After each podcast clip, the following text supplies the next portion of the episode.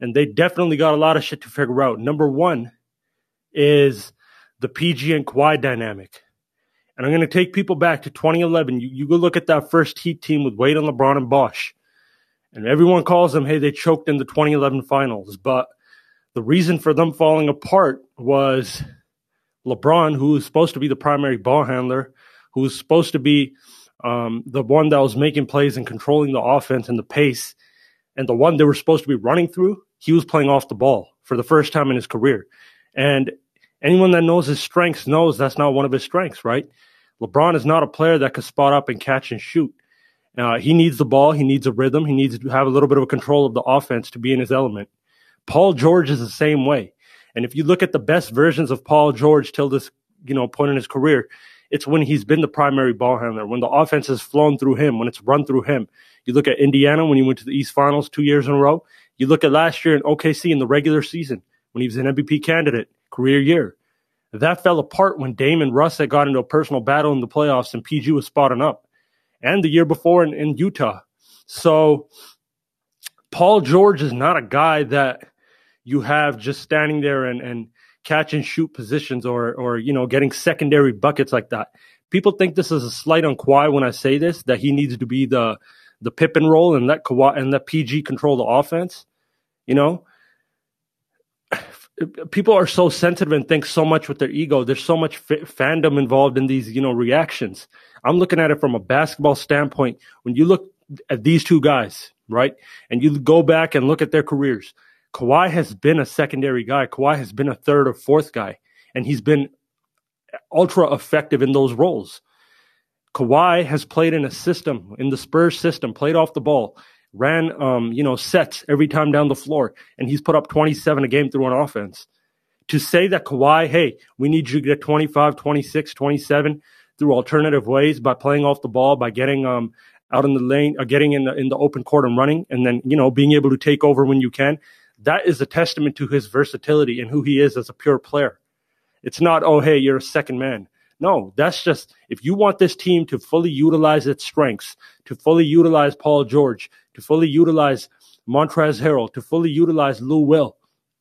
When PG gets back, put the ball in his hands, let him be the guy that's running the show in, in, in terms of the flow, the drive kicks that they do, the pick and rolls that they do, you know, uh, getting himself going with easy baskets, getting himself going with um, pull up jumpers off the dribble. I've seen Paul George. I've watched this guy so much and and time and time again when he's spotting up in the corner and he's he feels ejected from the offense it looks like and he's not comfortable and he's not in rhythm chemistry is everything how do you make it work and how do you fully utilize these guys and in my opinion Paul George goes back to being the primary ball handler. If you look at the Paul George Clippers when Kawhi was out and missing games in the first half, first couple games when PG got back, remember how he was combining for 70 through the first two games? Go back and watch those games.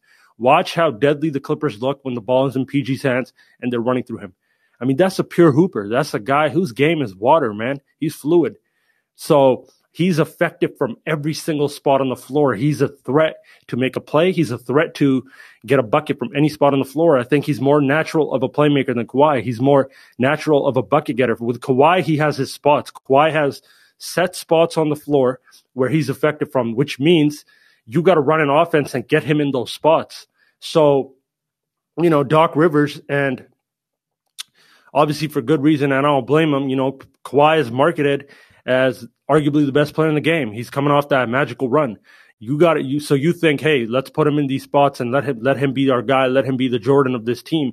But no, what that does is ejects guys from from the offense. Montrezl Harrell, Lou Will, especially the hooper that he is, and PG you know, and now you got Reggie Jackson in the mix, which I don't really understand. It's weird to me. Lou Will needs to maximize his minutes and touches and shots. That's another small guard. But look, you got all these guys, you got all these, you know, players, and they got to stand around and watch and let Kawhi get in his spots, you know, and it's like how it was with Carmelo Anthony, but that was a different era. You could do that then. It's not like that anymore, you know, and, and to do that in a playoff game, this is when teams start falling apart. When you got, you're running up and down the floor you know, you're calling a set for one guy. The defense has already read that it's going to that one guy. And you got three guys who, for the most part, they don't really play off the ball. The Clippers don't really have lights out spot up shooters, in my opinion. Like Landry Shamet, he's that. Um, but, but like you got Morris now, but still, They don't have Kyle Korver type guys. So PG ain't that one. So like to have all these guys watch and wait for our offense to be pushed through Kawhi, um, they got to figure that out. They got to figure out, okay, can we run this through? Do the thing that the Heat did, switch it up. Remember when the Heat switched up after 2011? The adjustment they made was Wade went off the ball, became a cutter, became a guy that gets his baskets when PG or when LeBron was sitting, but still is able to take over games, still is able to close games. You know, I'm not saying Kawhi needs to just be Pippen. I'm saying you can take over games, control games, close games, feel it out. But the primary offense needs to run through PG, in my opinion. That's going to keep Lou Will in rhythm. That's going to keep Harrell in rhythm. That's going to keep all the new guys you got in rhythm. So another thing that I don't like the Reggie Jackson thing, I don't understand. But I mean, I, I guess they want depth. You know, I thought they needed Dwight Howard. I thought the biggest mistake the Clippers made in the summer was, hey, Dwight's not a good locker room guy, that type of situation. They fell into that talk, and I feel like they missed out on him that guy would have protected the rim uh, on the defensive end, and um, he would have got boards. He would have got a lot of like he would have been the enforcer in the paint. This team would have been complete, but let's see. I don't know. You know, teams start melting down in the playoffs and having chokes, and this is why I say this. If it's going to go down in the playoffs and the Clippers are going to get upset early in the second or third round, uh, so first or second round, I think the way it goes down is PG's out of rhythm, shooting four for eleven because they just didn't want to run through him, made him a spot up shooter. Lou Wills, you know, uh, a defense has designed a game plan to stop Lou Will, and he's going left, but now he's missing, um, and he's hit or miss in those situations.